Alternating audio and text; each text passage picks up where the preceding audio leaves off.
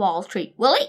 We talked about stock buyback and how it impacts me as an investor, but why would a company buy back its own stock? When the company has excess cash, a stock buyback is a way for the company to invest in itself and reward its shareholders, as fewer outstanding shares help increase shareholder value. Stock buybacks also make a company look more attractive to potential investors by improving financial ratios without any increase in earnings. For example, as the number of outstanding shares reduces, the earnings per share, or EPS, automatically improves since the same earnings are spread across fewer shares. Reduction in outstanding shares improves return on equity, and the reduction in cash improves return on assets.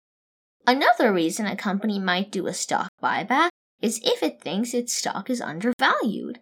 For instance, the company can buy its own shares at a low price and once the stock price goes up again, reissue the stocks at a higher price. What does the company do with the stocks it buys back? The company either destroys the stocks it buys back or holds on to them as treasury stocks that can be reissued later.